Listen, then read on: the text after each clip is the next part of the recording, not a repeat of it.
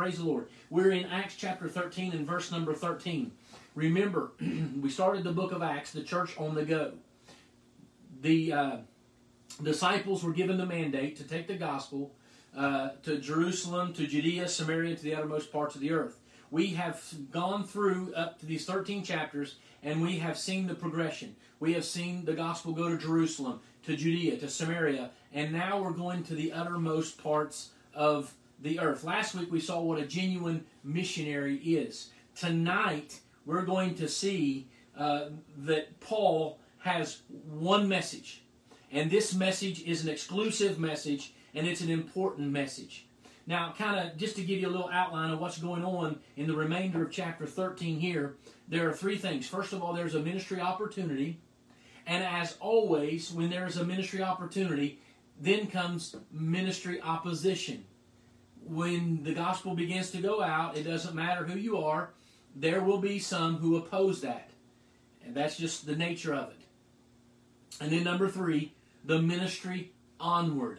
Opposition doesn't stop us, it motivates us, and we go forward in the will of the Lord. Let's look at the first one ministry opportunity. Ministry opportunity. Verse number 13. Now, when Paul and his company loosed from Paphos, they came to Perga in Pamphylia. And John, Mark, departing from them, returned to Jerusalem. Now, I have a good Bible map here on the preceding page. And if you go through this page, you would see that the Apostle Paul had went to the island of Cyprus through Paphos, and then he turns north and heads to Perga. From there, he's going to go on up to Pamphylia into Asia Minor. This is Paul's, generally speaking, his home region there. He is going in this area and he is going to take the gospel. Now, something interesting before we move on to verse number 14 and verse 13, the last sentence John, who is John Mark, departing from them, returned to Jerusalem. Now, we don't know what happened that caused John Mark to depart from him, to go back. Something happened. But we encounter later in Acts chapter 15 and verse 38, we see that Paul wasn't happy about it. He felt as though John Mark had abandoned them. If you'll let me read over in Acts chapter 15 and verse 38.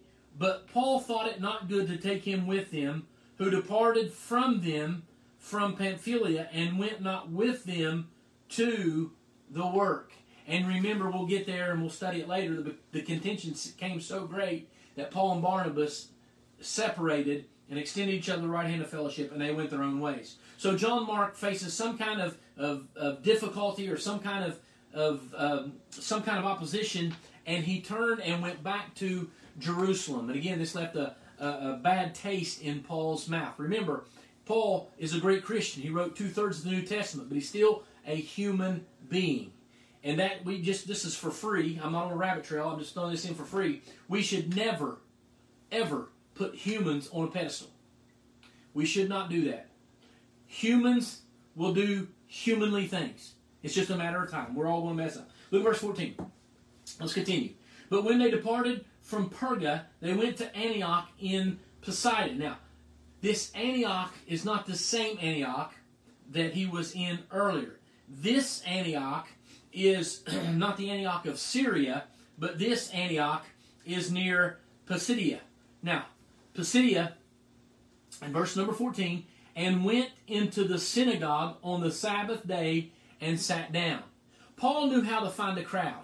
He knew where to go to find someone to minister. So what does he do? He typically went into the synagogues. In the synagogues, there were men gathered there, and they would read the law and the prophets, and they would have their little uh, ceremonious religious discussions and so on. And notice what happens in verse 15. And after the reading of the law and the prophets, the rulers of the synagogue sent unto them, saying, Ye men and brethren, if ye have any word of exhortation for the people, say on. Now listen, that's like saying sick 'em to a bulldog. You don't tell a preacher anything you got to say, say now. You know, I used to uh, uh, joke about things like this, but I quit asking people at weddings if there's anybody here that should have just cause that these two should not lawfully be married. You, you know, there's always one jokester that has something to say. And you know, it always kind of gives me a little cringe at funerals when they open it up. Anybody have something to share? Because you know, there's always that one uncle, that one uncle that's going to go there, and you don't want him to go there. But at any rate, it's a whole different ball game in a synagogue when you open it up to the preacher and you say, "You guys have anything to exhort the people?" Well, this is what I call a ministry opportunity. You know the apostle Paul is going to take that. He is called, he is armed with the gospel. He is has a mission that he is going to go forward and preach the gospel. And so he takes every opportunity he gets, and this is a wonderful opportunity for the apostle Paul. Now, what would he say? You ever think about that? He has a great audience. What will Paul say? Well, I want to tell you something. There's only one message that Paul wanted to preach initially in the synagogues, and that message was the gospel. In 1 Corinthians chapter 1 verse 23, he said, "We preach Christ crucified." He wasn't coming in there and going to teach a diatribe on the Romans. He wasn't going to do all this. He was coming for the distinct purpose of preaching the glorious gospel of the Lord Jesus Christ. Now, Paul's rebuttal, his message, focuses on two major points. Number one, who Jesus is, and number two, what he has done. And now listen to me. We need to preach this more. We need to preach this more as we see the days coming. We need to stop with trying to uh, give uh, prosperity, health, and wealth messages. We need to stop with the self improvement, self help style messages. We need to go open up the book and preach the Word of God. Paul has two primary points of emphasis who Jesus is and what Jesus did. Now, on this first one, who Jesus is, he is going to use three testimonies to powerfully declare who Jesus is. First of all, he uses the history of the nation of Israel. Notice with me in verse number 16. Then Paul stood up and beckoning with his hand said, Men of Israel, and ye that fear God, give audience. So there are two groups here. There are two groups. One is ye men of Israel, that's the Jews, and the second, the, ye that fear God, are God fearing Gentiles. They're both there.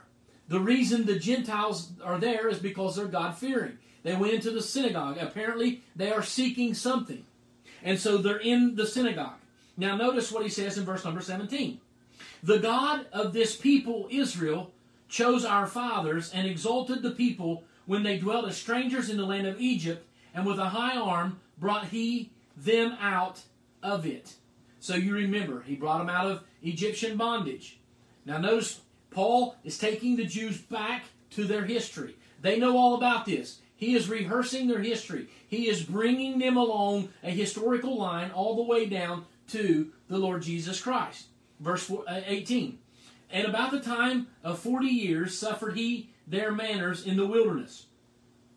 And when he had destroyed seven nations in the land of Canaan, he divided their land to them by lot. And after that he gave unto them judges about the space of four hundred and fifty years until Samuel the prophet. There was there was no king for those 450 years. They had judges that ruled on matters. But what did they want? They wanted a king. They constantly wanted a king. And so God gave them a king, verse 21. And afterward they desired a king, and God gave unto them Saul, the son of Cis, a man of the tribe of Benjamin, by the space of 40 years. So they wanted a king, and they wanted Saul. If you go back and read, Saul was a very handsome debonair man. He came out of the tribe of Benjamin. He was very well built, and he looked like a king should look, I guess, in their eyes. And they wanted this king. Notice in verse 22 and when he had removed him, notice that. Paul gets to the matter and says, when he had removed him, when God removed Saul, he raised up unto them David to be their king, to whom also he gave a testimony and said, I have found David, the son of Jesse, a man after mine own heart, which shall fulfill all my will. Of this man's seed hath God, according to his promise, raised unto Israel a Savior, Jesus. So, what Paul does is he takes the Jews and those God fearing Gentiles that are there back to the history of Israel and how God meticulously worked through that history and gave the promise to David through David and that seed that would come to Abraham. He promised a seed and he preserved it and kept it all the way down. And it was an heir of David and it came down to Jesus. Paul definitively declares all of the history of Israel points to Jesus Christ as the Lord, Jesus Christ as Messiah, Jesus Christ as Savior. Paul saying the history of Israel testifies that Jesus is the Messiah. He is Lord. He is the Savior. Then Paul turns to the second testimony. Look at with me in verse number 24. And when John had first preached before his coming the baptism of repentance to all the people of Israel, remember the Bible says that John the Baptist was the forerunner of Jesus Christ. He came to prepare the way for the Lord, and he was preaching repentance in verse 25. And as John fulfilled his course, he said, Whom think ye that I am? I am not he. He claimed that he is not the Lord. John was not the Lord Jesus Christ. But behold, there cometh one after me, whose shoes of his feet I am not worthy to loose. Look at verse 26. Paul says, Men and brethren, children of the stock of Abraham, and whosoever among you feareth God, to you is the word of this salvation sent. For they that dwell at Jerusalem and their rulers, because they knew him not, now listen, nor yet the voices of prophets, which are read every Sabbath day, they have fulfilled them in condemning him. So the second testimony was the voices of the prophets. Paul said all the history of Israel pointed to Jesus. All of the prophets proclaimed the coming Messiah. John the Baptist, who was the last one of the last prophets to come before Christ, came on the scene declaring that he was not the Messiah, but the one that was to come, he was not worthy to un, unbuckle his sandals. So he is saying that the voices of the prophets declared that Jesus is the Messiah. That's the second testimony. The third testimony is the declaration of the gospel. The death, the burial, and the resurrection proves or testified that Jesus is Lord. He is Messiah. Notice with me in verse 27. Let me read that again. For they that dwell at Jerusalem and their rulers, because they know him not, knew him not, nor yet the voices of the prophets, which are read every Sabbath day. Paul throws in a dig. Y'all read the prophets every Sabbath day, and you still didn't get it that Jesus is the one that the prophets talked about the prophets prophesied about. And they rejected him, they condemned him. Look at verse 28. And though they found no cause of death in him, yet desired they Pilate that he should be slain, that he would be crucified.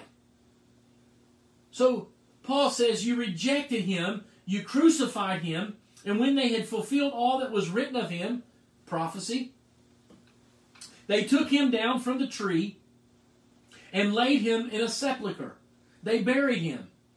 So here we have the Apostle Paul talking about the, the Jews rejecting him, the crucifixion of him, the burial of him. Why did they bury him? Because he was dead. Some people say he really wasn't dead, he was just asleep. That's foolishness. He was dead. They buried him because they knew he was dead. But notice what the scripture says in verse 30.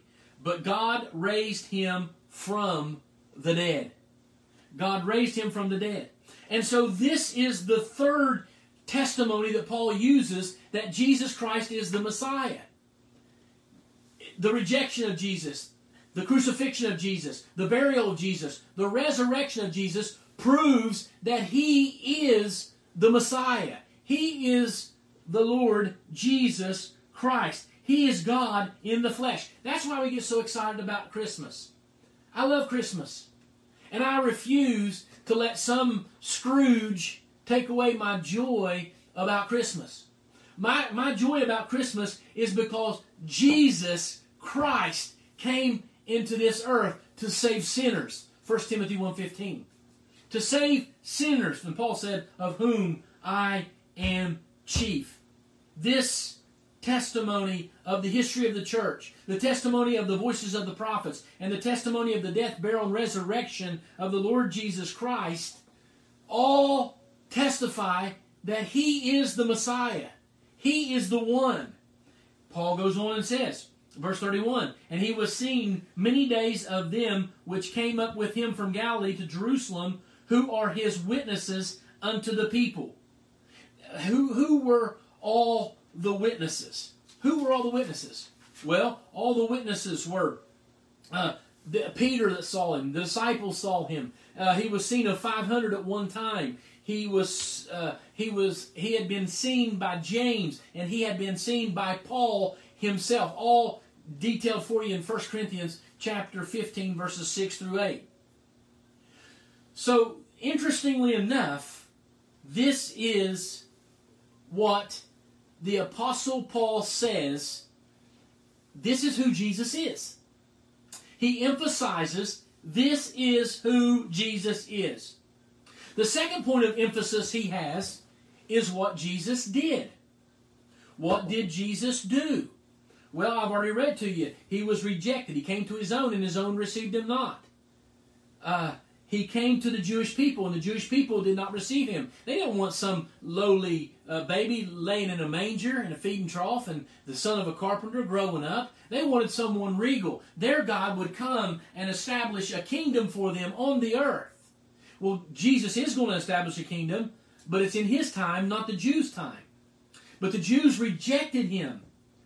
And then they sent him to the cross and he was crucified and he was buried and he arose again on the third day and there were many eyewitnesses to this paul emphasizes two things when he gets the opportunity to speak in the synagogue he didn't go and try to, to, to garner a great following he didn't go and try to increase the giving to him and the support of his ministry. No, they said, it, Would you guys have anything to say? And he took advantage of it and he said, I've got two things to say. I want to tell you who Jesus is, and I want to tell you what Jesus has done. And let me tell you, there is nothing more valuable on the face of this earth to tell people than who Jesus is and what Jesus has done. Now, let me just tell you this Paul doesn't end there. He doesn't just tell them who Jesus is and what Jesus has done, but he tells them how they should respond.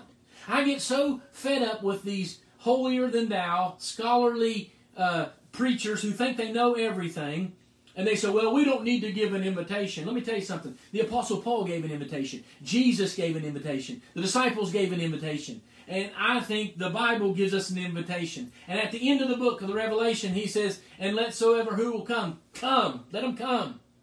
Come.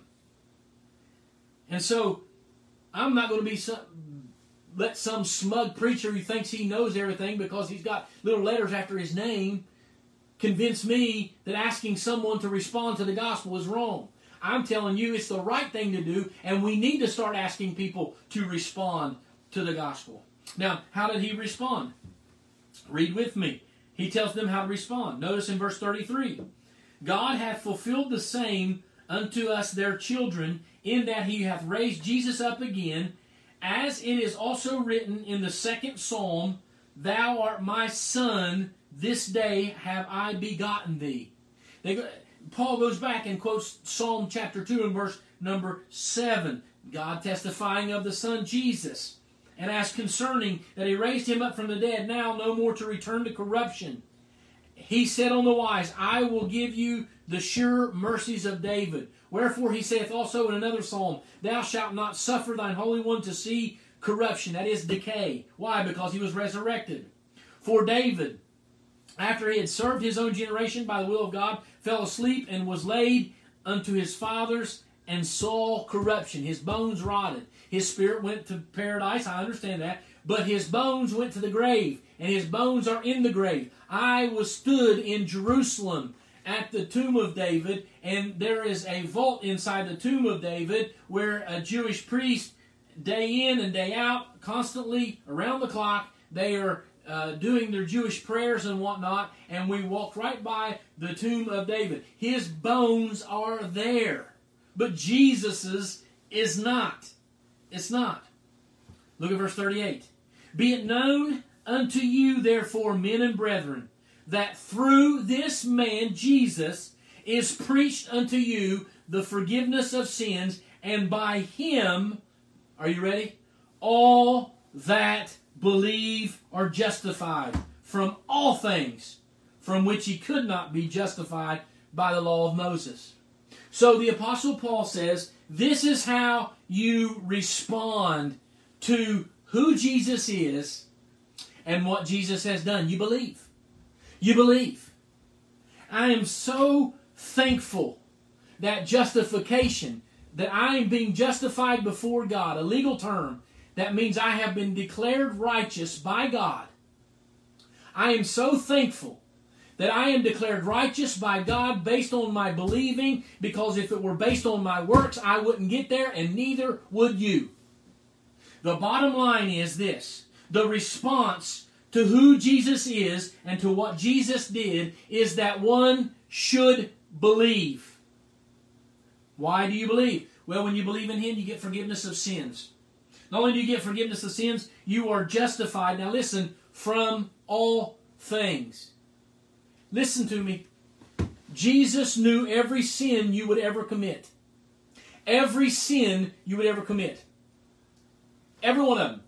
And He died for you on the cross, and He paid that penalty. And if you believe in Him, you are justified from every sin you would ever commit. That's what the Bible says. All things. And it's interesting, it says, and by him all that believe. All that believe. No special category of people.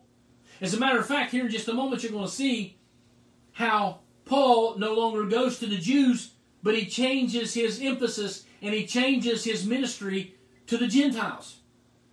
It's not just one group of people, it's all who believe are justified from all things from which ye could not be justified by the law of Moses. The law has never justified anyone because you can't keep the law. You can't keep the law. I can't keep the law. If you were honest and I were honest, we just look at the Ten Commandments and, man, I can't get through three or four of them without having been declared guilty. But he says, believe Believe. There are so many people who tell so many different things that how to be saved. You got to do this and you got to do that. And I've heard people say you got to be baptized to be saved. Well, if that were so, then Paul would have put it in here, but it's not. It, uh, I've heard people say, well, you got to speak in tongues to be saved. Well, if that were so, he would have put it in here, but he didn't. He said, all that believe. There's no other conditions. Believe means believe. Believe means believe. And something happens when you believe in Jesus Christ that He died for you and that He was buried, He rose again, and He died for your sins, and you believe in Him to be your Savior, something happens. You're a new creature created in Christ Jesus. There's none of your works, it's all by faith in Jesus Christ. But now Paul gives a warning because this is how you should respond, but not everyone responds this way. Paul says, Beware therefore, lest that come upon you, which is spoken of in the prophets. In verse 40 there. What's he talking about? He's talking about Habakkuk 1 5. Behold, ye among the heathen, and regard and wonder marvelously. For I will work a work in your days which ye will not believe, though it be told you. There are some who will not believe. I don't understand it. I don't know why. I can't explain it to you. It's not my job.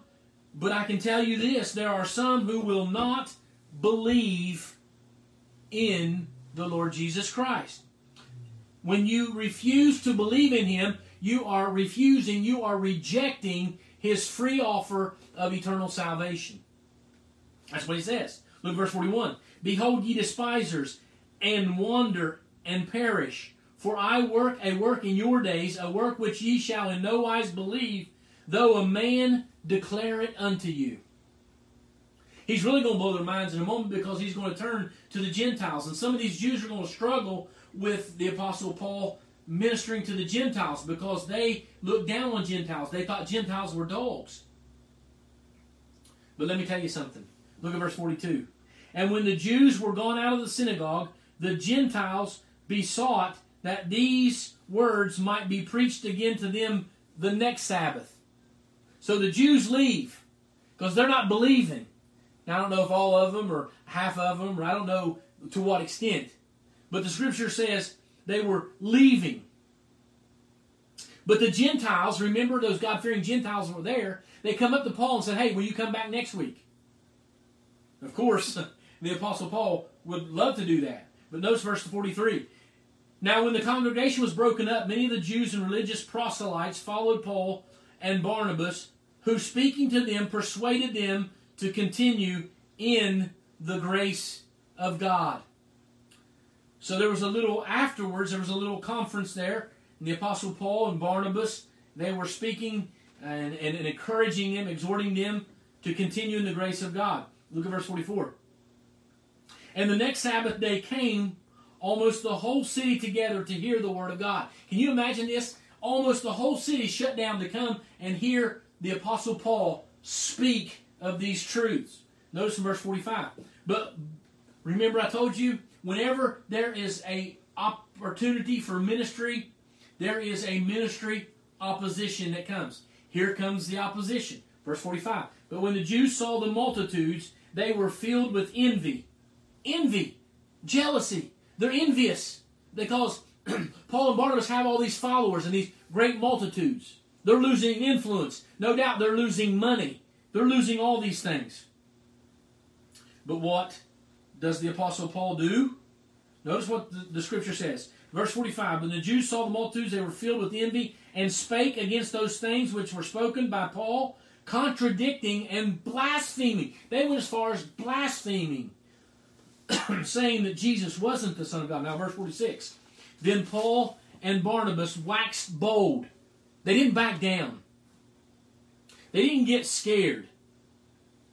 They waxed bold and said, It was necessary that the word of God should first have been spoken to you. But seeing you put it away from you and judge yourselves unworthy of everlasting life, lo, we turn to the Gentiles. Now, this is important here. What Paul is saying is this Listen, we came to you, and we thought that it was needful for you all to get the word of God first. The first place they went was to the synagogue to reach the Jews. And they, just like the Jews rejected Jesus, they rejected the message of Jesus. And Paul says, listen, we're not going to waste our time on you. If you don't want it, we're going on to someone who wants it. That's very important.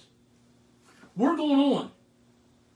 He says, Seeing we put it from you, and judge yourselves unworthy of everlasting life, lo, we turn to the Gentiles. We go to the Gentiles. Verse 47. For so hath the Lord commanded us, saying, I have set thee to be a light to the Gentiles, that thou shouldest be for salvation unto the ends of the earth. Paul is saying, listen, we had this wonderful opportunity. We took advantage of it. We preached who Jesus was and what Jesus did. We asked for a, a an answer. We asked you to, for response. We asked you to believe in Jesus.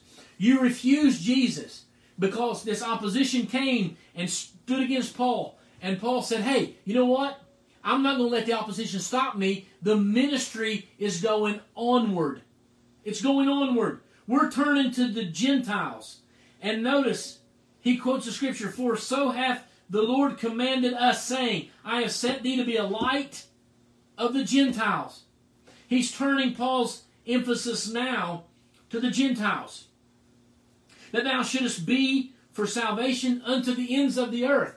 Isn't that what he said in Matthew chapter uh, uh, 28 when he told them to go ye into the world, all the world, and preach the gospel, make disciples to the utter ends of the earth? We want you to go to, in uh, Acts chapter 1 and verse 8, take the gospel to the uttermost parts of the earth. Paul understands that. He's picked up on it. He is taking the gospel to the uttermost parts of the earth. Verse 48 And when the Gentiles heard this, they were glad. They were glad.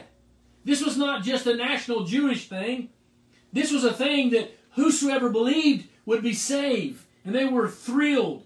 They were glad and they glorified the word of the Lord. And as many was ordained to eternal life believed. The many were as pointed to eternal life were believed. Verse 49. And the word of the Lord was published throughout all the region. But here's that opposition again. The gospel is going onward. They're going to the uttermost parts of the earth. And here's this opposition, verse 50. But the Jews stirred up the devout and honorable women and the chief men of the city and raised persecution against Paul and Barnabas and expelled them out of their coasts. They got, the Jews got their people together and got the chief men of the city, got the honorable women, got everybody that was somebody together against the Apostle Paul and Barnabas and got them expelled. Verse 51 But they shook off the dust of their feet against them and came unto Iconium. Now, what's this shaking off the dust stuff? What's that business? Well, I want to read what Ryrie says in his study Bible. I thought it was very, very good, very, uh, very well explained in his study Bible. They shook off the dust. Ryrie says a good Jew took pains not to carry into Palestine any dust from non Jewish countries. To shake off the dust was a vivid gesture of, com- of a complete break of fellowship and renunciation of responsibility for the person or community gestured at. In other words, the Apostle Paul, when he took off his shoes and shook, shook the dust off, he was saying, We're breaking complete fellowship from you, and we are renouncing any responsibility we have for you. We're done. We're going on. The gospel is going forward. We're not going to argue with you. We're not going to sit and reason with you. People are dying and going to hell. We don't have time for this. We are going onward. Look at verse 52. And the disciples were filled with joy and with the Holy Ghost or the Holy Spirit. So, what happens is there's an opportunity for ministry. They ask Paul. Paul stands up and says, I'll take it. And he what does he tell them? He tells them who Jesus is, what Jesus did, and how you can receive it. That's what he told them. He asked them for response. And those that believed were happy and they were filled with the Holy Spirit and they were excited and they had joy.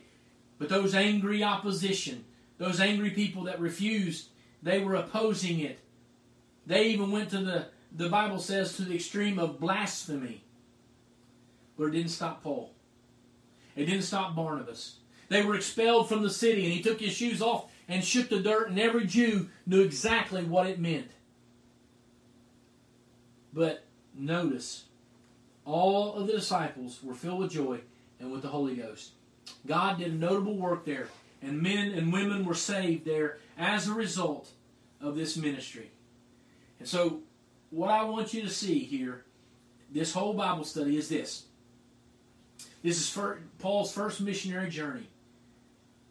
And his missionary journeys began with a message from God. The message was who is Jesus and what Jesus has done, and it called for a response. If uh, you're watching this broadcast and you don't know Jesus, I would like to introduce you, introduce you to him. As I've already taught you, Jesus is God in the flesh. He is one that the Bible talks about. It all points to Jesus. Salvation is only in Jesus. There is no other way. It's an exclusive way. Only through Jesus. By faith in Jesus alone. Period. If you don't know Him, listen. The Bible teaches us that we've all sinned. Every one of us are sinners. We've all sinned and we deserve to die because of our sin. The Bible teaches for the wages of sin is death. Someone has to die for your sin. Someone has to die for my sin. But the Bible also teaches that Jesus, the Son of God, who is God in the flesh, was willing to die for you and for me. He was willing to leave the thrones of heaven to come be born as a baby laid in a manger, live in this on this earth for 33 plus years, never sinned, and to go die a horrible death on a cross, to be buried, laid in a grave, and to arise again on the third day. Jesus did that because he loves you. And he is willing to forgive you of your sins and to give you a new life. All you need to do to receive forgiveness of sin and to receive eternal life is believe on the Lord Jesus Christ. You believe that you're a sinner, and because of your sin, you deserve to die. But you believe Jesus died in your place. And right now, the best way you know how, you turn from your sin, you turn to Jesus, and you believe in Him and what He's done to save you. I'd like to lead you in a prayer if you're not saved. And I'm asking you to, to believe in Jesus tonight. And just understand that saying the words is not what saves you. What saves you is you are believing in Jesus, that He is the Son of God, that He did die for you, and that He arose on the third third day, and that He will take you to heaven because you believe in Him. You'll be saved. Will you pray with me? Dear Lord Jesus, I realize I'm a sinner, and because of my sin, I deserve to die. But I believe you died in my place. Right now, the best way I know how, I want you to come into my life. I want you to forgive me of my sins. I want you to be my Lord and Savior. Jesus, I believe in you and you alone to take me to heaven. Friend, I mean this with every ounce of sincerity I have, based on the authority of the Word of God. If you're sincere and you meant that and you prayed and you're believing in Jesus, you're saved and you're on your way to heaven. I thank God for you. If you would write me and let me know, you can write me a letter, Shawnee Hills Baptist Church, 74 Hinkley Hollow Road, Portsmouth, Ohio, 45662. You can send me a private message on Facebook to my private page or to or my, my personal page, whatever, or to the church page. You can send me a message. I will read them. I just like to know if you've gotten saved. I want to rejoice with you. I also want to make sure you got a Bible and give you some helpful literature that will help get you grounded and rooted in the faith. I've enjoyed being with you. I hope that you have a wonderful week, and I trust that uh, that you're you're hanging in there. Don't get down. Don't get depressed. Keep your head up. Just remember, this is not going to last forever. Okay, and uh, we have to we have to persevere. We have to, as a church, we got to keep on keeping on. Church, I'm, I'm I'm so thankful for you. You are a unique church, church, a wonderful church, and uh, I, I just I'm amazed at your faithfulness and the way that you honor the Lord. And even through this pandemic, you, you've continued to make sure the tithing was kept up and, and the doors were kept open. And, and uh, I just thank God for you. I love you. And uh, you have such a sweet spirit. Please remember our families that are struggling. And um, just call somebody. If God lays somebody on your heart, call them and let them know you're thinking about them, and uh, you, you, can be a great blessing. Okay, listen, I love you. I want you to have a great week. We'll see you Sunday morning. Uh, we'll still we're still online only uh, Sunday morning, 10:30 here on our Facebook page, and uh, all these messages about uh, not necessarily a day after, but a little bit after will be on YouTube, and we're trying to keep those up to date. Our our um, our phone app is up to date, and our audio sermon, and so um, we encourage you if you don't have our phone app. Uh, I'll put a link on here how you can download our phone app, and uh, we can have push notifications. Uh, you can give from the phone app. You can have a daily devotion there every day, a new, fresh uh, daily devotion, and uh, so many things. So I'll try to get that link up either today or tomorrow for you, and you can download that, and it'll help you. Uh, I love you again. I don't want to ramble on. Have a great evening, and we will be together soon. God bless you.